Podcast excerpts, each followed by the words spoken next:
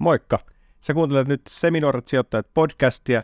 Meillä tulee uusi jakso joka torstai Podimoon ja nyt sä voit kokeilla Podimoa 60 päivää maksutta aktivoimalla tarjouksen osoitteessa podimo.fi kautta seminuoret. Tässä jaksossa niin kuin vähän korkealla arvostuskertoimella, niin sitten mä oon myynyt, niin sitten ne on saatana noussut 2 prosenttia tai 30 prosenttia lisää. Mutta toisaalta aika Tää, mä, en, perin... niin kuin, mä, en, mä en varmaan niin kuin vastannut millään tavalla tähän kysymykseen, koska mä heitin niin monta eri näkökulmaa tähän. Joo, mutta mä putosin kärryiltä kanssa jo pitkään aikaa sitten, mutta, mutta si, sehän, I nyt, don't blame you. sehän on nyt perinteinen, että sulla on... Niin... Seminuoret sijoittajat podcast. Studiossa Joel Harkimo ja Jani Junnila. Ja täällä ollaan Sanomatalon studiossa, studio numero 12, jakso numero 12. Jakso, no, eikö tämä jakso numero 13? No ehkä pienten tällaisten kommervenkkien jälkeen. Me siis tosiaan yritettiin jolleen kanssa elää ihmisiksi, pitää etäisyyttä, nauhoittaa etänä, mutta eihän siitä tullut mitään. Ei. Se meni ihan vihkoon, mutta nyt se on kokeiltu. Eikä me nyt siis sitä voitu tietää ja yritettiin kyllä kaikkemme, että saatas hyvä jakso ulos, mutta ei saatu. Ei, siinä oli vähän teknisiä ongelmia, mutta nyt ollaan studiossa ja aletaan vetää kauden viimeistä jaksoa. Nopeasti on mennyt. Ja mä tämän vii- viimeisen jakson kunniaksi, jolle katoin vähän meidän lukemia. Mulla on sulle yllätys täällä. No, Meillä alkaa olla 100 000 kuuntelua täynnä. 100 000. Mm. Jumalauta. Joo, kyllä mäkin vähän yllätyin. Mä oon seurannut koko ajan niitä yksittäisten jaksojen starttimääriä, mutta sitten meidän sarjalla on 100 000 kuuntelua ihan näillä, näinä päivinä. Wow. Kasassa. Toi on kyllä siis todella kova. Jotenkin ollut semmoinen fiilis, että on ollut tosi onnistunut. On saanut tosi hyvin, jengi on niin kuin laittanut palautetta ja meidän Instassa on ollut aika aktiivista ja sitten kun me ollaan katsottu niitä yksittäisiä lukuja, niin on tota, tai yksittäisten jaksojen lukuja, niin on kyllä ollut semmoinen fiilis, että tämä on mennyt tosi hyvin. En mä jotenkin kelannut 100 000, jumalauta se on paljon. Mm. Täällä on paljon porukkaa. Ja siis Instagramissa on jo yli 1600 seuraajaa, sekin vetää tuolla kivasti. Kiitos kaikille, jotka olette jaksanut roikkuu mukana tähän asti ja seuraa meitä Instagramissa. Ja tosiaan tämä on nyt kauden viimeinen jakso, pidetään pieni tauko. Ei ole vielä ihan selkeänä, kuinka pitkä tauko tulee, mutta me infotaan sitten Instagramista tarkemmin. Mutta tänään siis me käydään läpi kuulijoiden lähettämiä kysymyksiä. Niitä tuli paljon. Tosi paljon. Ja tosi hyviä kysymyksiä. On kyllä ihan laidasta laitaa. Pari tuommoista vitsihuumorikysymystäkin voidaan katsoa. Niitäkin tässä. pitää olla. Joo. Mutta päästetään siis tänään kuulijat ääneen ja päättämään meidän jakson sisällä. Guet A. Kysymysjakso. Tämä on ensimmäinen, mistä mun pakko sanoa sulle. Niin et, et sitä voi sanoa guu. Sehän on kuu. Kuu. Niin kuu. Guet A. Guu. Jannikin sanoo kuun niin kuin guu. Ja se on tosi outoa. Kuu, kuu, kuu. Okei. Kysymysjakso. Täällä on kysymyksiä tullut paljon, mutta aloitetaan tällaisella. Sanoit se nyt kysymysjakso, kun sua rupesi kuumottaa tää. Okei. Okay. no niin, Joo, kysymysjakso. Question and answers. joo. Ky- kuulijat kysyy, me vastataan. Joo, täällä on hyvä tämmöinen viimeisen päivän meininki. Ensimmäisenä tärkeä kysymys.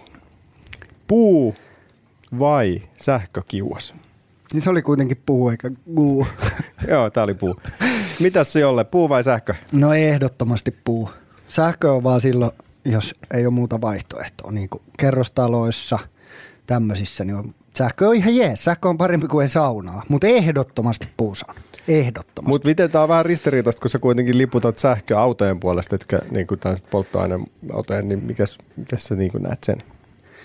No ei, ei ole hirveästi väliä, että millä se auto kulkee, kun se menee eteenpäin, mutta se, että löylyillä on väliä. Tämmöisenä suomala, no okei, suomenruotsalaisena, mutta suomenruotsalaisena rehellisenä miehenä, niin kyllähän se puusauna on vaan se, mikä pitää olla. Että Joo. onhan se, niinku, se on, se on niinku luksusta, kun pääsee landelle, saunaa, puusauna, uimaa, saunaa, uimaa. Sehän on niinku ihan parasta, mitä on. Ni, niin mulle tämä on tosi yksiselitteinen ja selkeä.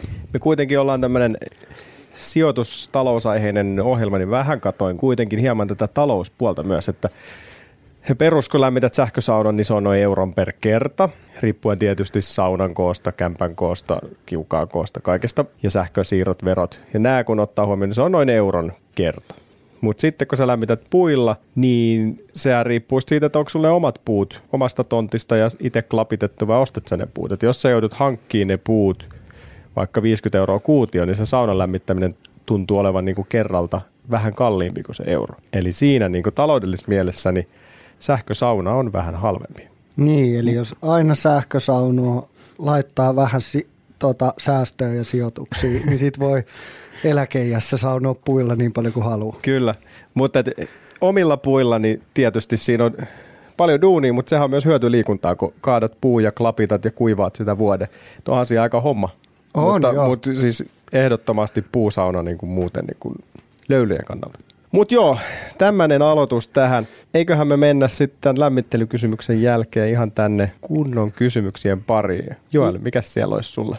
No ei mikään, kun mun läppäri on jäätynyt. Nyt, yes. No niin, Jani, mihin alaan kannattaa sijoittaa? Tai mihin alaan, alaan kannattaisi nyt sijoittaa? No toi on aika tiukka kysymys tähän aikaan vuodesta, mutta en tiedä alasta niinkään, että nyt niin kuin sähköautot tuntuu olevan aika tapissa ja tekki hommat muutenkin, mutta kyllä siellä niin kuin tulevaisuudessa on niitä asioita, mitä niin kuin mä katson ihan mielellään, tulevia uusia juttuja, mutta ehkä siis jos nyt, nyt pitäisi niin kuin sijoittaa tälle johonkin tiettyyn alaan, niin kyllä mä menisin vähän sen vakaampaan arvosijoittamiseen, johonkin isoon firmaan, joka tuottaa hyvää tulosta ja on suht edullinen niin kuin PE-arvoilla mitattuina näin.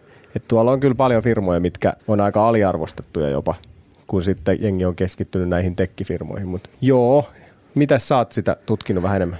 No joo, siis aika samaa mieltä. Että toki paljonhan riippuu niin ensin siitä sijoitusstrategiasta, että läht, kuinka paljon riskiä haluaa lähteä hakemaan ja minkä verran sijoittaa, sijoittaako kerralla vai hajauttaako ajallisesti ja näin päin pois. Mutta et, et nyt öö, mä katsoin tuon Ark Investment, joka on tämmöinen, no Ark Investment on käytännössä nyt yksi maailman kuumimpia öö, tämmöisiä rahastoja, heillä on paljon ETFiä niin sitä vetää tämmöinen Catherine Wood, 65-vuotias dami Losista, jonka omaisuus on joku 250 miljoonaa dollaria. Cathy Wood on nyt tällä hetkellä semmoinen niin kuin sijoitusmaailman kuumin nimi. Häntä kuunnellaan tosi paljon. Mutta hänellä, tämä on vain yksi esimerkki, niin heidän, heillä on tämmöinen Ark Innovation ETF. Niin siinä he sijoittaa AIhin, eli tekoälyyn, genomics, joka on tämmöistä niin geeni, geenitutkimusta ja, ja varmasti niin kuin tule, tulevaisuuden ala, mutta onko se kymmenen vuoden päästä vai viiden vuoden päästä, että koska siitä tulee niin kuin iso, iso homma, mutta tulevaisuutta sitten fintech on yksi, eli nämä mm. niin kuin financial technology, just Square on fintechia ja varmaan kryptotkin luet, luetaan niin kuin fintechiin ja Robinhoodit ja nämä kaikki, jotka vähän niin kuin muuttaa finanssimarkkinaa ja, ja rahamaailmaa. Ja tota, sitten viimeisenä, tämä oli pakko nostaa, siis siellä oli lista, että kuinka paljon siinä Arc Innovation ETF oli, ja mä nostin mun mielestä mielenkiintoisen, mutta viimeisin on Space Exploration, eli avaruustutkimus tai tämmöinen avaruustutkimusmatkailu. Sitähän Elon Musk kanssa tekee, SpaceX, ja itse asiassa Jeff Bezos tuolta Amazoniltakin on, on satsannut siihen paljon, että he yrittää nyt esimerkiksi rakentaa semmoisia raketteja, mitkä ammutaan, mutta sitten tulee takaisin alas. Eli ne ei ole niinku kertakäyttöisiä, koska aikaisemmin kun ne raketit menee stratosfäärin ulkopuolelle, painovoima loppuu, niin sitten ne jää sinne kellumaan. Niin nämä yrittää nyt palauttaa ne raketit. Joo, mä näin jonkun video, että pakitti sieltä sitten loppupeleissä maihin. Joo. Itse asiassa se voi olla, että ensimmäiset raketit jo irrotetaan ilmakehässä eikä vasta tavarat. No any case. Mutta, tota, mutta heillä on aika paljon kaikkea tämmöistä mielenkiintoista. Ark Investment on, on tuottanut viime vuonna 151 prosenttia ja 50 tai 49,9 prosenttia niin keskimäärin kolmen vuoden ajan. Et, et, niin aika huikeita lukuja. Mutta tämä on niin se skooppi, että sä voit mennä johonkin vanhaan öljyyhtiöön, joka on niin tosi aliarvostettu – tosi jopa niin kuin vähän vanhaa maailmaa, et, ei ole mitään kirkasta pitkää tulevaisuutta, mutta sitten sä voit myös mennä sinne pitkälle tulevaisuuteen ja ottaa vähän. Kaikki on just siitäkin vähän, että ottaisiko riskiä vai, tai kuinka paljon riskiä haluaa. Mutta sitten muuten, niin mulla on vähän sama kuin sulla, että mäkin ottaisin noita arvofirmoja. Se on muutenkin vähän mun juttu. Mutta, mutta on vieläkin, niin kuin sä sanoit, niin paljon firmoja, jotka on ihan palautunut tuosta koronashokista, jolloin on aliarvostettuja ja joiden hinta on kohdallaan. Että, että mä luulen, että joka markkinatilanteessa niitä löytyy. Nyt kun ollaan puhuttu tästä kuplautumisesta ja siitä, että, että indeksit on aika korkealla ja varsinkin tekkiosakkeet ja monet kasvuyritykset on niin kuin, arvostukset on todella korkealla. Mutta sitten on näitä arvofirmoja, jotka tekee hyvää tuottoa ja maksaa hyvää osinkoa vuodesta toiseen, niin niitä on niin kuin alihintaa. Joo. Ja sitten jos me mietitään, että mikä voisi tänä vuonna 2021 olla, niin, niin jos, tämä on nyt mielenkiintoinen, kun me ollaan puhuttu tästä kuplasta ja siitä, että mitä markkinoilla tulee tapahtumaan, että mennäänkö alas vai mennäänkö ylös. Jos me jatketaan tätä vauhtia, niin silloin varmaan nuo samat tekkifirmat voi niin kuin jatkaa sitä nousua, että Googlet, Facebookit, Amazonit. Et mun, mielestä, niin kuin, mun mielestä Apple, Google, Facebook, niiden kaikkien arvostus on jossain 33-36 pintaa niin kuin PE-luvus mitattuna. Et, et ei ole niin kuin, siinä mielessä ei ole mitään Tesloja, joilla on niin kuin tuhat tai olisiko Squareilla ollut 600 PE-luku, että ne ei ole niin, niin yliarvostettu, mutta ne tekee niin kuin hyvä bisnestä niin. ja varmasti pärjää myös tulevaisuudessa. Kun ne on kuitenkin se bisnes on tosi vakaata ja nyt vielä tämä niin kun, kun maailma tulee etätöitä ja teknologiaa muutenkin käyttöön enemmän, niin ne on ihan relevantteja firmoja kyllä. On joo, ja mä luulen, että niillä on, ne tekee niinku hyvää tulosta ja niillä on niinku tulevaisuus edessä. Et yksi, mikä on niinku tosi mielenkiintoinen huhu esimerkiksi Apple, kun katsoo, että Apple, Apple rupeaisi tekemään autoja, sähköautoja. Siitä oli jotain huhua mm. käytännössä.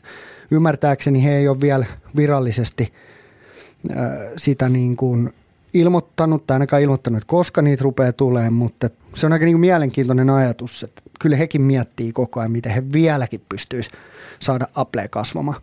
No joo, tuosta hyvällä asinsillalla, niin nyt viime vuonna ja varmasti tänä vuonna niin kuumia sijoituksen aloja on ollut uusiutuvat energiat, koska jotenkin sijoittajatkin näkee nyt sen, että tuohon ilmastonmuutokseen varmasti vastataan ja siihen pitää vastata ja siksi odotukset niin kuin uusiutuvilta energiafirmoilta on tosi kovat. Sähköautomarkkinat, siellä on paljon niin kuin pelkästään sähköautoja tekeviä firmoja, jotka nyt on noussut, joilla on aika kovat markkina-arvot ja he on niin kuin kasvanut tosi nopeasti ja sitten kun se myynti kasvaa ja ne volyymit kasvaa, niin kasvaa my- myös sitten se osake. Ja, ja niin kuin heiltä odotetaan tosi paljon. Et mun mielestä, olikohan se NIO just, joka oli joku 230 pinnaa niin kuin nyt edellä vuotta 2020. Että tota, niin kuin tosi tosi isoja myyntivolyymeja verrattuna viime vuoteen. No sitten tämä fintech, mistä mä mainitsin, ja, ja sitten viimeisenä, mistä mekin ollaan vähän puhuttu, niin nuo kryptotkin on mielenkiintoista. En tiedä, vähän koko ajan niin kuin tuntuu, kun kryptoista puhuu, että mitä me tehtiin se jakso silloin, jakso, olisiko se oli jakso seitsemän, jakso kuusi. Eli siitä nyt on joku mm. 5-6 viikkoa, niin Bitcoin oli silloin, oliko se 30 vai 40 tonnia, en nyt muista. Mutta et, et nyt se kävi jo yli 60. Silloin kun se oli 40, niin ajattelin, että ei se nyt enää tuosta hirveästi nousenut. Yhtäkkiä se oli 50. Et Bitcoinhan oli alle 20 tonnia niin kuin joulukuussa – et, ja nyt se on käynyt yli 60, eli se on kolminkertaistunut. Ja tuplaantuuko se vielä vai dippaako se ihan täysin, niin aika mielenkiintoista. Mutta kryptot on varmaan semmoinen, milloin on aika tärkeä vuosi 2021, koska jos katsoi sitä 2017 bitcoin nousuun, niin se oli niin todella jyrkkä ja sitten se kyllä tuli sieltä helvetin kovaa alas. Että pys, pysyykö tämä bitcoin ralli ja tämä bitcoinin nousu, niin pysyykö se nyt tämän vuoden kokonaan vai meneekö se takaisin 10 tonnia tai 15 tonnia, mikä ei ole niin mm. bitcoinille yhtään mahdotonta. Että sitten kun se korjaa, niin se korjaa 70-90 pinnaa. Et. Niin ja tuossa sä puhuit äsken noista sähköautoista, niin nythän siellä on Volkkarilta tuli tosi paljon uutisia tässä viime viikon aikana, että heillä on siis kovia panostuksia tuohon sähköautopuolelle, että he aikoo rakentaa siis nyt kuusi akkutehdasta Eurooppaan tässä vuoteen 2030 mennessä investoi 46 miljardia sähköautoihin. Ja he tähtäävät sähköisen liikenteen globaaliksi markkinajohtajaksi vuoteen 2025. Ja siis tämä Volkswagen ID3-auto, mikä heiltä tuossa vähän tuli, niin se on nyt, myy paremmin kuin Tesla tällä hetkellä. Et ne on nyt rajusti tullut sieltä peliin mukaan. Ja osake on myös noussut rajusti. 40 pinnaa noussut nyt muutamassa päivässä Volkswagenin osake 239 eurosta 333 euroa. No niin. Et ihan mielenkiintoista. Miettii totakin historiaa, että Volkkarilla oli näitä päästöhuijausasioita. Tosta ei ole montaa vuotta aikaa, kun niiden osake droppasi aika kunnolla ja autot on tuolla aavikolla. Dieselautot no- nojaa tuolla. Niin mieti, kun Volkkari kertoo, että ne tekee sähköautoja, ja sit niissä onkin dieselmoottori. Ne ei vaan kerro sitä Niin, kenelle. kyllä. Hiljaiset, hiljaiset dieselmoottorit. Joo, mutta että tämmöinenkin mielenkiintoinen tämä Volkkarin keissi, että Niin, siis toi, ton mä näen, että toi on näille sähköautofirmoille, Nioille, Tesloille, näille, niin iso, iso haaste on niin kuin se, että joo, Teslalla on nyt ihan ylivoimainen tuote ja ihan ylivoimainen markkina-asema sähköautoissa, mutta sitten kun nämä isot rupeaa oikeasti puskea sitä, niin se voi olla niin kuin Teslan ehkä suurin uhkakuva. No siinä tuli aika paljon dataa ainakin sähköautoista ja muista tulevaisuuden jutuista. Toinen kysymys. Tässä me saadaan itse asiassa monta kysymystä yhdellä kertaa, koska näitä tuli useampi. Eli ASP-säästämistä. Niin ASP vai sijoittaminen? Aloitin kuukausittaisen sijoittamisen muutamaan indeksirahastoon vuosi takaperin. Kuukaudessa rahastoissa menee 600-700 euroa. Olemme avovaimon kanssa miettineet, että oman asunnon ostaminen saattaisi olla aiheellista 3-5 vuoden kuluttua. Kummallakaan meillä ei ole ASP-tiliä eikä muita säästöjä kautta vakuuksia asuntolainaa varten. Onko mielestäni järkevää avata ASP-tiliä säästää sinne vai sijoittaa? Jolle, miten sä näet? Kyllä mä sijoittaisin. Kyllä mä laittaisin se johonkin aika safeen, mutta kuitenkin semmoiseen, jolla on, jolla on niin kuin hyvä nousupotentiaali. Toki sen siinä on sitten se toinen puoli, että kun ö, sijoittaminen on aina sijoittamista ja siinä on aina riski, että, että jos haluaa pelata niin kuin isosti varman päälle, niin silloinhan se aspihan on niin kuin parempi, koska siinä käytännön riski ei ole, mutta, mutta, mutta sijoittamisessa on aina se riski. Ja sitten jos tulee joku iso droppi, niin ö, olisi joku aika, kun haluaa ostaa sen kämpän, niin sitten se voi olla, että niitä sijoituksia ei niinku kannata myydä, ei pysty ostamaan sitä kämppää. Et siinä mielessä aspisäästäminen niin on vähän ennakoitavampaa ja siinä on riskiä, mutta et, kyllä mä ainakin laittaisin sen sijoituksiin, koska siinä on paljon enemmän upsidea. Jos miettii tota, että sijoittamalla perustuotto-odotushan on 7 prosenttia, tai jos se sillä lasketaan, niin viisi vuotta on aika lyhyt aika. Varsinkin se 3-5, niin kolme vuotta on tosi lyhyt aika. Siellä voi olla vähän heikompia kausia, jolloin se voi dropata se rahasto, mihin sä säästät. Esimerkiksi tässä koronavuosi oli hyvä esimerkki, jos olisit ollut asuntokaupoilla just silloin keväällä, niin se olisi ollut vähän huono diili. Mutta sitten tuossa Aspissahan on se, että se, sen tuotto on verovapaata. Ainoa asia maailmassa, joka on verovapaata. Ja tyyli pressan liiksa. No siinä on pari hyvää. Mutta siis Aspissahan sä, saat, sä säästät sinne, niin sä saat vuodessa yhden prosentin koron, joka on aika pieni, mutta sitten kun sä nostat sen, niin se riippuu vähän missä pankissa saat, mutta se voi olla jopa 4 prosenttia se lisäprosentti, jonka sä sitten saat. Eli jos sä oot viisi vuotta säästänyt sinne, niin saat 5 prosentin tuoton sille. Ja jos sitä vertaa tuohon 7 prosentin tuotto-odotukseen, niin tämä on verovapaata tämä kaikki viisi pinnaa. Jos sä taas oot ostanut rahastoja, osakkeita, mitä vaan, ja saat se seitsemän pinnan tuoton, jos hyvin käy, niin siitähän sitten lähtee myynnistä verot, ää, sitten hankintakulut, kaikki tällaiset, mitä siinä on, niin se menee aika lähelle varmaan sitä viittä pinnaa myös. Mutta siinä on se riski, että sulle ei ole sit välttämättä tullut yhtään lisää fyrkkaa, kun sit taas Aspissa se on niinku varma asia. Niin kyllä. Joo ja just sit se, se mun mielestä on tärkeä pointti, että, että kuinka pitkäksi aikaa sitä sijoitusta tekee. Et jos sä ajattelit, että sä ostat viiden vuoden tai kymmenen vuoden päästä, niin sitten se rahasto kannattaa mun mielestä ehdottomasti. Ja silloin se, että se on just silloin miinuksella, niin on aika epätodennäköistä.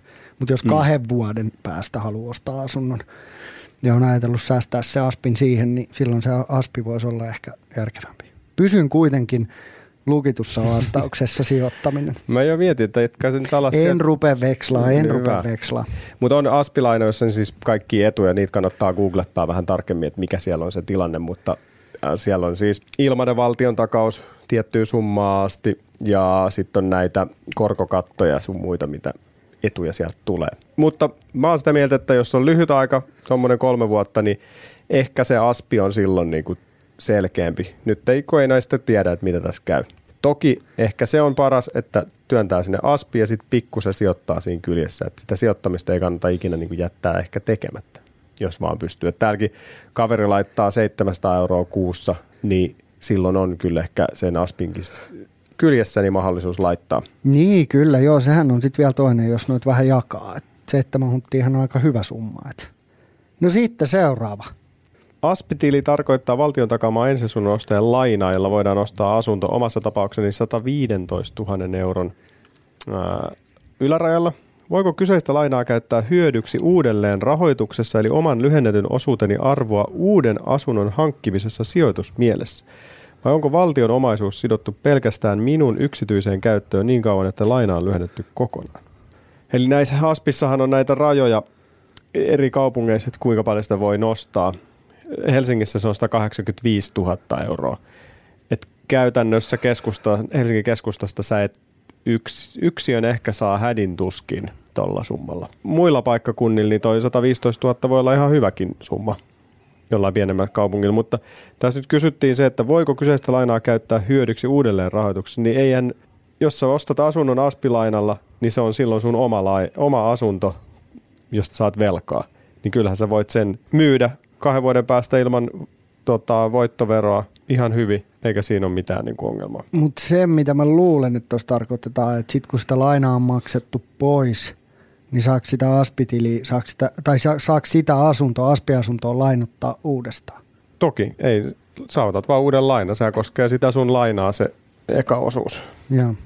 Mutta jo täytyy kysytäänkin, että voiko ASP-lainalla ostetun asunnon myydä kahden vuoden asumisen jälkeen verovapaasti. Näin tavoittellen arvon nousua vai onko voiton tavoittelu kiellettyä aspitoimista? Ei ole kiellettyä, koska siis se on vain laina. Ei se liity siihen asuntoon sitten loppupeleissä sen enempää, että kyllä se voi siitä pois myydä. Miten aloittaa sijoittaminen? Kysyt sä multa? Kysyn, kysyn. Itsehän aloitin silleen, että päätin aloittaa sijoittamaan kymmenen vuotta sitten. Sitten siinä meni kuitenkin kuusi vuotta, että mä saisin ne ekat hilut. Et sanoisin, että siinä kannattaa olla vähän skarpimpi kuin itse olin, että avaa se tili nyt. Kaikki, ketkä ei ole vielä avannut tämmöistä arvoisuustiliä, osakesäästötiliä mihinkään pankkiin tai vastaavaan laitokseen, niin avaa sen nyt heti. Sen pystyy netissä duunaa heti tämän jakson jälkeen kliksuttelette sen auki. Sitten ihan jollain pienellä summalla, mitä on, niin sinne laitetaan ja lähdetään sieltä säästämään. Kannattaa vähän kuitenkin kuunnella meidän podcastia ja muita juttuja, että saa niin kuin vähän hajua, että mitä sieltä kannattaa ostaa. Mutta mut kyllä se aloitus on aika tärkeä mun mielestä. Joo, sehän on vanha läppä, että koska pitäisi aloittaa sijoittaminen, niin eilen. Niin. Että et se on se vanha viisaus. Mitä nopeammin se aloittaa, niin, niin se enemmän sit sitä tuottoa kasvaa. Ja silläkin on Sale ollut, mä en nyt halua masentaa sua, mutta sillä on ollut aika iso ero sun tuottoihin, että olisit sä aloittanut kuusi vuotta aikaisemmin vai, vai vasta sitten, kun sä aloitit. No ei takerruta niin. siihen. Joo, ja siis samassa tilanteessahan mä oon, että olisi voinut paljon aktiivisempi Mutta mä käytin ne rahat hyvin. Niin, no mä, mä taas sen. Useaan lomamatkaan. No niin, no se on, ihan, se on ihan hyvä sijoitus. Sijoitit itseesi. Tota, No mun ensimmäinen vinkki olisi kyllä se, että jos on luottokorttivelkaa, niin se pitäisi maksaa niin kuin heti pois, koska jos, jos luottokortin niin kuin korko on seitsemän pinnaa. Ja sitten jos katsoo Helsingin pörssiä viimeisen 20 vuoden aikana, niin se on tuottanut kuus, keskimäärin 6,1 prosenttia vuodessa. Se on, se on yksi niin kuin semmoinen, että se kannattaa maksaa heti veke, koska ta, jo se, että sulla ei ole sitä luottokorttivelkaa, niin, niin, ja on se sitten muuten, esimerkiksi luottokorttivelka tai joku muu kulutusluotto, missä on paljon kor- isommat korot kuin muuten. Et, et sittenhän on paljon puhuttu siitä, jengi, niin kuin monet suomalaiset on sitä mieltä, että ahdistaa olla velkaisia ja, ja ei tykkää siitä, että sitten taas jos on niin kuin tosi matalakorkoinen asuntolaina, niin siinä tapauksessa kannattaa niin kuin maksaa sitä niin vähän kuin pystyy ja sitten säästää ja sijoittaa – niin siitä sulle kertyy sitä niin kuin varallisuutta, millä sä sitten pystyt loppupeleissä maksaa iso, paljon isomman osan sitä kämppää. Joo, ja siis tuohon on pakko ottaa heti, että liittyy tuohon mun ensimmäiseen lauseeseen, että maksa velat pois, niin siis mulla oli tarkoitus just maksaa luottokorttivelat pois. Sen takia siinä vähän kesti, eikä sitä sitten ikinä saanut niin kuin maksettua pois. Niin kyllä mä sanoisin, että tälleen jälkiviisaana, että jos mä olisin aloittanut heti laittaa vaikka se 20 euroa kuussa sinne sijoituksiin, niin mä olisin ymmärtänyt sen, heti sen merkityksen, että okei, tonne mä laitan, niin mulle jää rahaa ja se kasvaa siellä korkoa. Ja sitten mä olisin ehkä innostunut maksaa aggressiivisemmin niitä luottoja pois ja miettinyt enemmän sitä omaa taloutta. Et se on ehkä se, mitä mä tekisin. Pikkusen sinne sijoittaa, mutta sitten aggressiivisesti maksaa niinku niitä pois. Et pääsee siihen kiinni. Et siitä sijoittamisesta tulee semmoinen, on aikaisemminkin puhuttu, että kun sitä alkaa sijoittamaan ja säästämään, niin sitten siihen jää vähän koukkuun. Joo, joo, joo. Ja siis onhan toi siinä mielessä hyvä pointti, että, että jos sinne nyt laittaa pari hunttia sijoituksia eikä maksa sitä heti luottokortilla, niin seitsemän pinnaa 200 eurosta, niin ei ole hirveästi. Joo, se on ihan totta, että mitä nopeammin pääsee siinä vauhtia mitä nopeammin pääsee aloittaa, niin, niin sen parempi, mutta et niin kuin ihan matemaattisesti niin se luottokortin pois maksaminen on, on tosi tärkeää. Ja se, jos, jos vielä tuosta luottokortista, niin sehän on niin kuin kaikkien emämunausten mutsi, että näitä niin kuin e-toroja ja Robinhoodeja, näitä jos käyttää, niin niihin yleensä pystyy niin kuin siirtämään rahaa sinne sun e-toro tai Robinhood-tilille luottokortilla. Niin sit kun sä laitat niin kuin luotolta fyrkkaa sun sijoitustilille, mistä sä maksat jo seitsemän pinnaa korkoa, sehän on niin kuin, sä oot niin kuin heti perseellä. Siihen kulut päälle, niin, niin. sun pitää niin tehdä niin aika hyvä tuotto. Niin kuin todella hyvä tuotto siihen, että sä pääsit, pääsit, sait, saisit niin kuin pääs pinnalle taas. Että... Mutta silloin pitää olla just tämmöinen 2020 vuosi ja laittaa tekkiä kryptoa, että jos sä löydät sellaiset niin. tuotteet, mitkä tuo sulle parikymmentä pinnaa, mutta jos peilaa tuohon keskimääräiseen seitsemän pinnan vuosituottoon, niin silloin niin kuin toi velka mm, prosentti ei oikein toimi. Mutta tosiaan niin kuin Jolle sanoi, niin semmoinen prosentin korko, semmoisella voi jo niin kuin ehkä vähän sijoittaa. Jos talous niin tilanne sen sallii, että pystyy maksamaan sitten lainoja pois ja näin, niin siinä voi olla jotain itua. Mutta tämmöinen seitsemän pinnan tai isompi, niin ei, ei mitään järkeä. Joo. No sitten seuraava vinkki niin on, on ehdottomasti niin kuin se, että kysyy omasta pankistaan. Että siellä on kaikilla pankeilla on niin kuin omia rahastoja ja sijoituspalveluita. Että mä käytän esimerkiksi Nordea Investoria. Mä sijoitan pelkästään osakkeisiin, niin mulle se Nordea Investor riittää hyvin.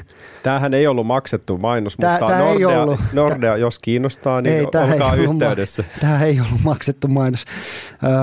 Mutta se, että niistä pankeista löytää aika hyvin. Ja sittenhän on vielä nämä Nordnetit, että aika moni itse asiassa meillekin Insta on laittanut viestiä, että nimenomaan Nordnetti on avannut tiliä. Se on aika suosittu, niin sielläkin on tosi paljon tietoa ja eri sijoitustuotteita ja sieltäkin saa varmasti niin kuin jeesiä.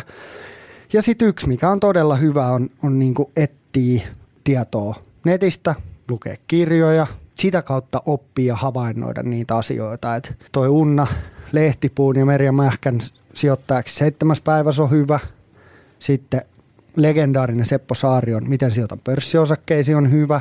Ja, ja sitten sitä kirjallisuutta on vaikka niin kuin kuinka paljon, mutta niistä saa tosi paljon hyvää tietoa. Mutta jos on ihan noviisia ja ei ole mitään hajua, niin mä aloittaisin siltä, että kysyy pankista – omasta pankistaan tai, tai jostain sijoituspalvelusta.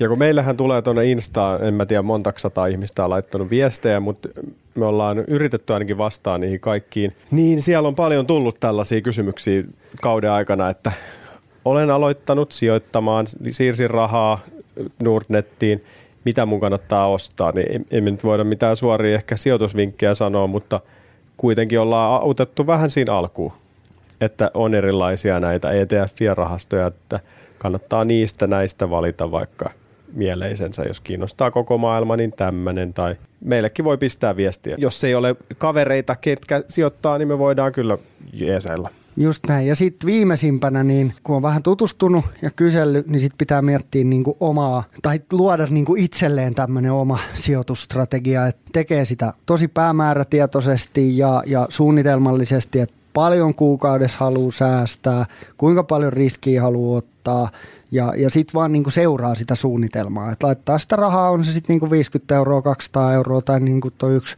kysymys oli niin 600-700 euroa, mutta pitää sen niinku järkevänä ja johdonmukaisena – ja, ja sitten vaan seuraa sitä omaa suunnitelmaa. Et, et noita jos katsoo ETFiä tai osakkeita, tekkiosakkeita, niin siellä on niitä, jotka on niinku todella, todella riskisiä. Tai kryptot vaikka, niin ne voi nousta kuinka paljon tahansa tai sitten ne voi laskea. Ja sitten on ka- kaikki siitä väliltä, niin sen ja arvosijoittamisen, niin kaikki siitä väliltä on. Että et paljon on myös itsensäkin kanssa, että se, että kuinka paljon riskiä haluaa ottaa ja, ja se on niin kuin tärkeintä mun mielestä, että pystyy sitten nukkuu yönsä hyvin eikä, eikä mieti Niin. sitä. Ja Että kyllä- lähtee niin kuin varovasti ja iisisti. Niin ja siis ö, sijoittamaan kun lähtee, niin ne rahat, mitä sinne laittaa, niin pitäisi mun mielestä ajatella niin, että sä et näe niitä enää koskaan. Joo, siis Kim, Kim Väisänen taktiikka. Ja, mutta hän ei oikeastikaan näe niitä, kun laittaa niihin startup-firmoihin. Mutta, Kyllä, mutta vaan se mentaliteetti, että mä oon hävinnyt jo. niin, mutta oletus kuitenkin, että ne säilyy, mutta et siihen ei voi niin kuin laittaa just ehkä niitä asuntosäästörahoja. Niin. Tähän tullaan niin kuin taas tähän. Joo, joo, ja just joo. Nyt, mutta toi on tosi tärkeä pointti se, että käytännössä kaiken, mitä sijoittamiseen laittaa, niin, niin kuin se, sen pitää olla nimenomaan säästettyä rahaa, ekstra rahaa. Ja, ja en nyt tiedä, ekstra raha kuulostaa aika hölmöltä, mutta mut just se, että sun pitää pystymä, pystyä elämään siinä arjessa ja elämässä ilman niitä niin sijoitettuja rahoja, niin, niin silloin ne pystyy lepäämään siellä kauan, sä et liikaa stressaa niistä. Että et ei kannata niin kuin ottaa toista asuntolainaa ju- just tehdä sitten, että on maksanut vähän asuntolainaa takas, lainottaa sen oman kämppänsä uudestaan ja pistää kaiken kryptoihin, niin siinä voi olla vähän jännät paikat. Kyllä, mutta tol, noilla tipseillä alkuun.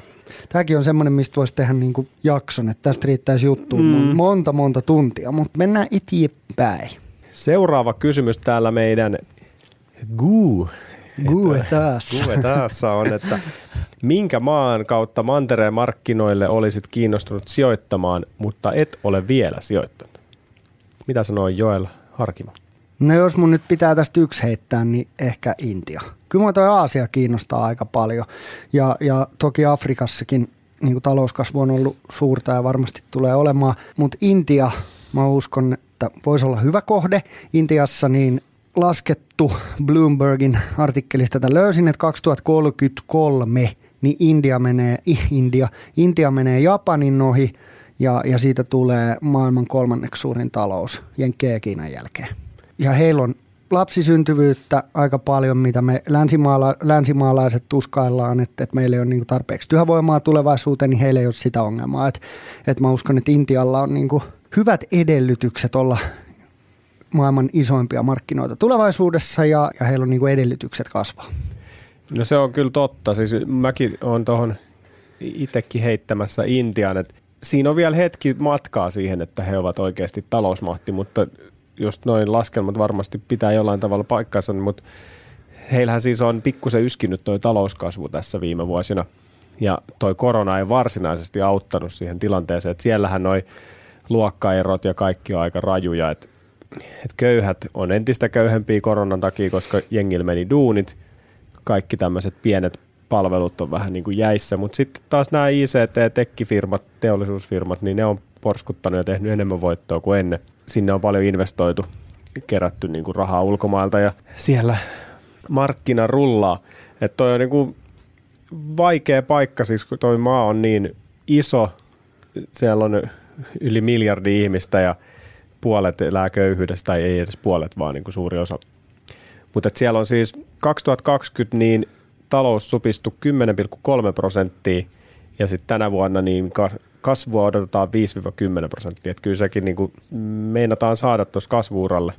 Ja siellä tämä BKT verrattu velkasuhde niin ollut viime vuonna 72 prosenttia ja nyt se nousee noin 90 prosenttia tänä vuonna. Et lainaa otetaan sielläkin kovasti, niin kuin varmaan jokaisessa maassa tällä hetkellä maailmassa. Että velka sen kun kasvaa. Toi on mielenkiintoinen toi Intia. Siellä on kyllä potentiaalia kun kyllä paljon. On joo, mä, mä uskon kyllä, että on. Ja, ja, tota, ja ju- just se, että Jenkeissä viimeisen, mitä siitä nyt sitten on, 12 vuotta finanssikriisistä. Siellä on niinku elvytetty tosi paljon ja elvytystä jatkaa. että et Fedi ostaa lainapapereja kuukaudessa 108, 120 miljardia joka kuukausi. Lämää niinku lisää rahaa ulos ulos talouteen ja siltikään heillä ei ole mitään suurta kasvua. Intia on ehkä sitten taas niinku potentiaaliltaan ja demografialtaan ja, ja, ja siitä niin katsottuna niin tosi potentiaalinen nousu. Et, et meillä voi olla niinku haastavampaa. Meillähän on tosi hyvät elinstandardit ja tai elinstandardit, el- elintaso Euroopassa ja länsimaissa, mutta et, et meillä ei varmaan ainakaan näillä näkymin tuolle mitään hurjaa, hurjaa talouskasvua tai uutta tämmöistä boomia, ainakaan näillä mittareilla. Niin, kyllä se tuolta jostain tulee. Et Intiassakin itse ollut reissussa 2008 Intiassa, niin mun päiväbudjetti oli siellä 5 euroa, että pärjäsi ihan kivasti, sillä sai asumiset ja ruuat ja kaikki tollaset. Että kyllä se, Oliko ne vielä niin vimosen päälle viidellä eurolla? No sanotaanko, että Vai vähän semmoista en näinä päivinä enää menisi samoihin paikkoihin hyväksi. Joo. Okay. Että oli se aika, aika moista, mutta ei siellä enää niin kuin niissäkään murjuissa niin viidellä eurolla kyllä päivää pärjäisi. Että, Joo. että varmasti siellä alkaa vähän homma kasvaa. Mutta toinen, mikä mua kiinnostaa, niin on Vietnam. Se on kuitenkin tällainen Aasian maa, missä on paljon kanssa tekkifirmoja ja halpaa työvoimaa, niin monet länsimaalaiset firmat sinne on kiinnostuneita menemään, mutta se, miksi se niinku tulee mieleen, niin mä oon ollut siellä muutaman kerran, että 2009-2010 on kävin niin siellä pari kertaa, niin siellä ei ollut oikeastaan kuin muutama semmoinen korkea, hieno talo tuolla Saigonissa, Ho Chi Minh Cityssä, mutta sitten 2018-2017, kun mä menin seuraan kerran, niin siellä ei mitään muita ollutkaan. Et se on 200 semmoista korkeat taloa, missä oli hienoja valomainoksia ja isojen pankkien logoja kyljessä, niin, niin se niin kuin pisti miettiä. Ja siis sitä mä nyt oon vähän katsonut, mistä se johtuu, niin se on just, että siellä on niin kuin vientituotteita, elektroniikkaa ja muun muassa sähköautoja niin alkanut tekemään nyt, tai autoteollisuutta alkanut niin kuin painimaan siellä. Tuossa on kyllä niin kuin mahdollisuus siinäkin, mutta siinä voi hetki mennä, että tämä heidän BKTnsa ja talouskasvunsa tässä kasvaa kunnolla. Et sielläkin on tuota köyhyyttä jonkun verran ja näissä on omat riskinsä näissä Aasian maissa. Ja sitten yksi valttikortti tai tämmöinen S-hihasta, niin Venäjä. Tällä hetkellä maailman halvin pörssi ja ei ruplakaan nyt kovin hyvin porskuta. Et siellä on niinku, sieltä saisi halvalla, mutta se, että milloin se lähtee sieltä nousuun, niin sitä on vaikea sanoa. Että varmaan jos haluaa nyt vähän parempaa tuottoa tällä hetkellä, niin la- laittaisin rahani jonnekin muualle. Mutta sitä mä aion kyllä seurata tuossa sivusilmällä vähän, että milloin Venäjän pörssi alkaa niin kuin heräillä, koska siellä on sitten hyvät tuotto-odotukset, koska siellä on tosiaan niin halpa toi pörssi tällä hetkellä. Mutta siinäkin on, tässä on kolme tämmöistä aika random maata, missä on, on niitä omia riskejään kyllä. Mut jäädään seurailemaan. No Jani, sähköautot vai vety? No pakko varmaan sanoa sähköautot, koska itselle toi vety ei ole mikään niin kuin ehkä lähimpänä sydäntä oleva asia, mutta kyllä mä siis ymmärrän sen, että vety on kuitenkin, niin kuin, siitä ei tule mitään päästöjä ja se on tulevaisuutta ja näin, että se on ollut nyt hypessä koko aihe, mutta toi niin kuin, sähköautot siis sinänsä kiehtoo, mutta siinäkin on niin kuin haasteensa, kun sähköautoja aletaan tekemään, niin kuin, tai te, alettu tekemään ihan kiukulla ja niitä myydään nytkin Euroopassa dieselautoja enemmän ja Norjassa niitä myytiin enemmän kuin muita autoja yhteensä viime vuonna. Ja kun siitä pitää tuottaa paljon. No nyt on esimerkiksi loppunut sitten, niin nythän tällä hetkellä on pulaa siis näistä piirilevyistä, nämä puolijohdefirmat, mitä on muutama maailmassa, niin sähköautothan elää ja hengittää, niiden sydän on niissä piirilevyissä, niin niitä on vaikea saada nyt tällä hetkellä. Ja sitten myös, että akkumetallit, niitä joudutaan louhimaan tuolla sieltä täältä. Ja nyt just tässä lähiaikoina niin litiumin hinta on noussut, että vaikuttaako se sitten tulevaisuudessa siihen akkujen hintaan, kun se hinta nousee ja näin, mutta myös se, että sähköauto on niinku tällainen eh, ympäristöystävällinen, taloudellinen, mutta sitten toisaalta, että miten niin kun nähdään tämä, louhitaan tuolla erilaisia mineraaleja, metalleja, niin miten se vaikuttaa sitten siihen, että kompensoiko se sitä hyvyyttä siinä, niin kompensoiko se uusiutuvan energian, että kun sähköllä ne kulkee, mutta sitten että saastuttaako se sitten oikeasti enemmän tuolla muualla, että tämä on mielenkiintoinen, että onko vety sitten ratkaisu sit siihen, että sitä ei tarvitse louhia mistään. No, ensinnäkin niin vetyautoi, tämä on nyt 2019 statistiikkaa, mutta vetyautoja oli 2019 niin 7500 kappaletta maailmassa. Sähköauto oli silloin 5 miljoonaa. No mutta monta sähköautoa oli 80-luvulla. No kai sillä nyt on, mutta jos Niin, niin, mutta vertaa siis siis se- sähkö versus vety, niin, niin meidän pitää katsoa, että sähkö johtaa ihan ylivoimaisesti. No johtaa, Sehän johtaa, on mutta se siis se niitä ei ole tehty vielä hirveästi. No ei, ei ole tehty.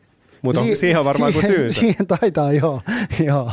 No ensinnäkin niin se vedyn tuottaminen on aika hankalaa ja, ja sehänkin, sekin pitää tuottaa.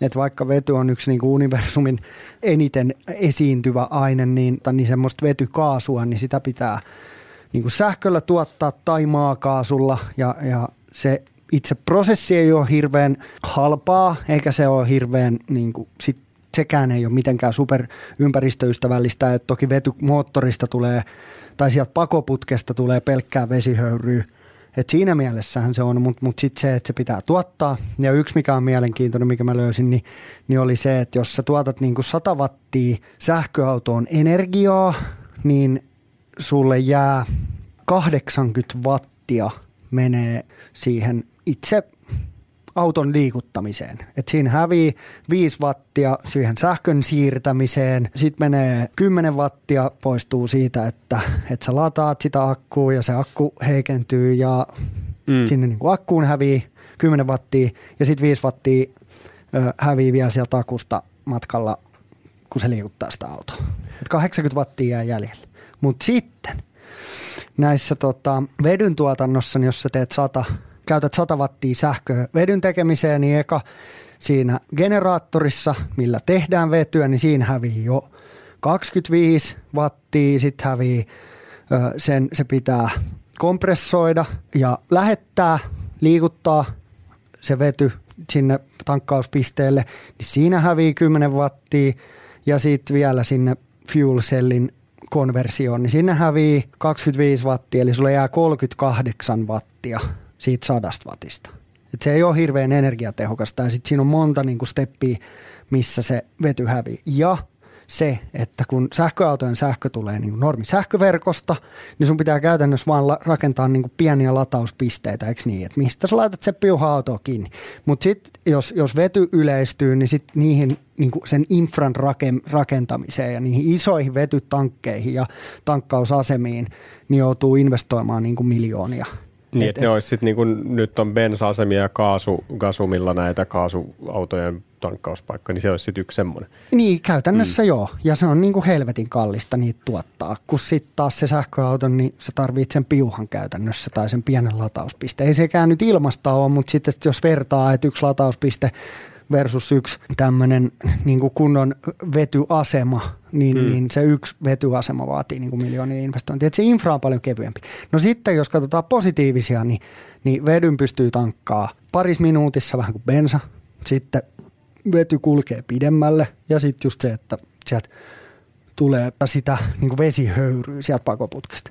Mutta et, et tälleen niin summa summarum, niin vaikuttaa siltä, että sähköautot on viemässä voittoa ja just Volkswagen, mistä puhuttiin, toki ne on aika kovaa nyt lähtenyt satsaamaan siihen sähköön, että tuskin ne nyt kehuisi vetyy, jos ne olisi yksi niin kuin iso, eniten sähköautoihin satsaavia, mutta he on niin kuin täysin sitä mieltä, että se vedy ja sähkön taistelu on jo käyty ja että sähkö on niin kuin helposti vienyt voiton. Ja, ja Bemari on samoin linjoilla siinä mielessä mä uskon, että, että kyllä toi jo näyttää sen, että sähkö on ainakin tosi iso setulyöntiasemassa. No se oli mielenkiintoista vielä, että Iltalehti kirjoitti tuossa muutama viikko sitten, että Saksassa on keksitty, keksitty nyt tämmöinen vetytahna, mitä sä lämäät sinne tankkiin.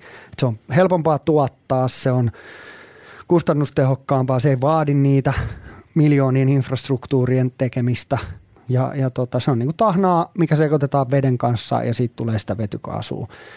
Se voi olla, että vety pelastuu tai vedystä tulee se ykkösjuttu jollain tämmöisen niin superinnovaatiolla, mutta tämäkin oli vielä niin kuin just keksitty. Että se on niin kuin kaukana, kaukana, kaukana siitä, että se on niin kuin valmis polttoaine, slash, että sitten pitäisi vielä olla niitä autojakin. Että se, että sä keksit polttoaineen ilman, että, on niin kuin minkään, että niitä autoja ei ole, niin sekään ei ole hyvä. Mutta onhan niitä pari, pari sit niin kuin iso, että Toyotahan on tehnyt vetyautoja ja mun mielestä Nissankin on tehnyt vety, vai oliko se Honda on tehnyt vetyautoja, mutta se, että... Sekä että. Niin, mutta et, et niitä on muutama, mutta et, et kyllä jos vertaa niin kuin sähköautoihin, niin niitä on niin kuin paljon paljon vähemmän ja niihin satsataan paljon vähemmän. Joo, tämäkin on, että jää nähtäväksi, miten tässä käy. Että tekniikat kehittyy, että löytyykö sitten joku pilleri, mihin saadaan se vety mahtumaan näppärästi jossain kohtaa. Ei, ei mekään tiedetty kymmenen vuotta sitten, että me tarvitaan Instagramiin joka päivä jokaiseen askareeseen. Ei, ei.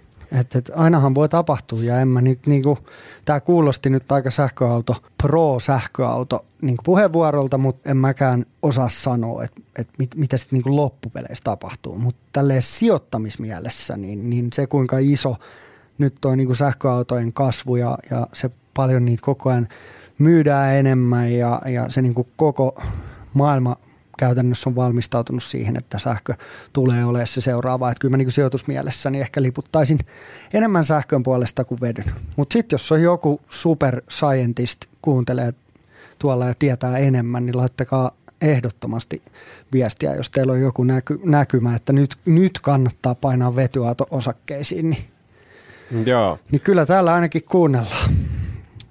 Sähköautot it is. Ja seuraavana kysymys. Tästä voi tulla itse asiassa monta kysymystä yhdellä kertaa. Saadaan näitä vähän tästä pois alta tälleen näppärämmin. Yhdistetään tässä useampaa rahastoihin liittyvää settiä. Tässä on nyt ensimmäinen. Mikä teistä on paras indeksirahasto esim. Nordnetissä? Toinen. Minkä tyyppinen rahastotili olisi hyvä lyhyeksi aikaa esim. autoa tai remppaa varten? Miten on järkevintä sijoittaa, säästää, hajauttaa noin 200 euroa kuukaudessa? Niin vedetään nämä kolme tähän samaan. Onko jolleli jotain näihin? No jos mä nyt lähden tuosta indeksi, indeksirahastosta, niin että mikä on paras indeksirahasto, niin ensinnäkin niin nyt tulee sitten niin amatöörimielipide, että mä en ole yhtään indeksirahasto miehiä tai ETF-miehiä, että mulla on kaikki osakkeissa. Mä en ehkä ole paras vastaamaan tähän ja Janihan on meidän ekspertti tässä aiheessa, se, se varmaan torppaa mut ihan täysin. Mutta et, et jos mä lähtisin niin kuin indeksirahastoa hakemaan, niin kyllä se olisi varmaan joku SP500 ehkä. Tai jopa Nasdaqkin voisi olla nyt sitten tekki. Nythän se on tuottanut vähän köniä, mutta no ehkä se olisi se SP500. Se on kuitenkin, siellä on Jenkkien 500 isointa firmaa.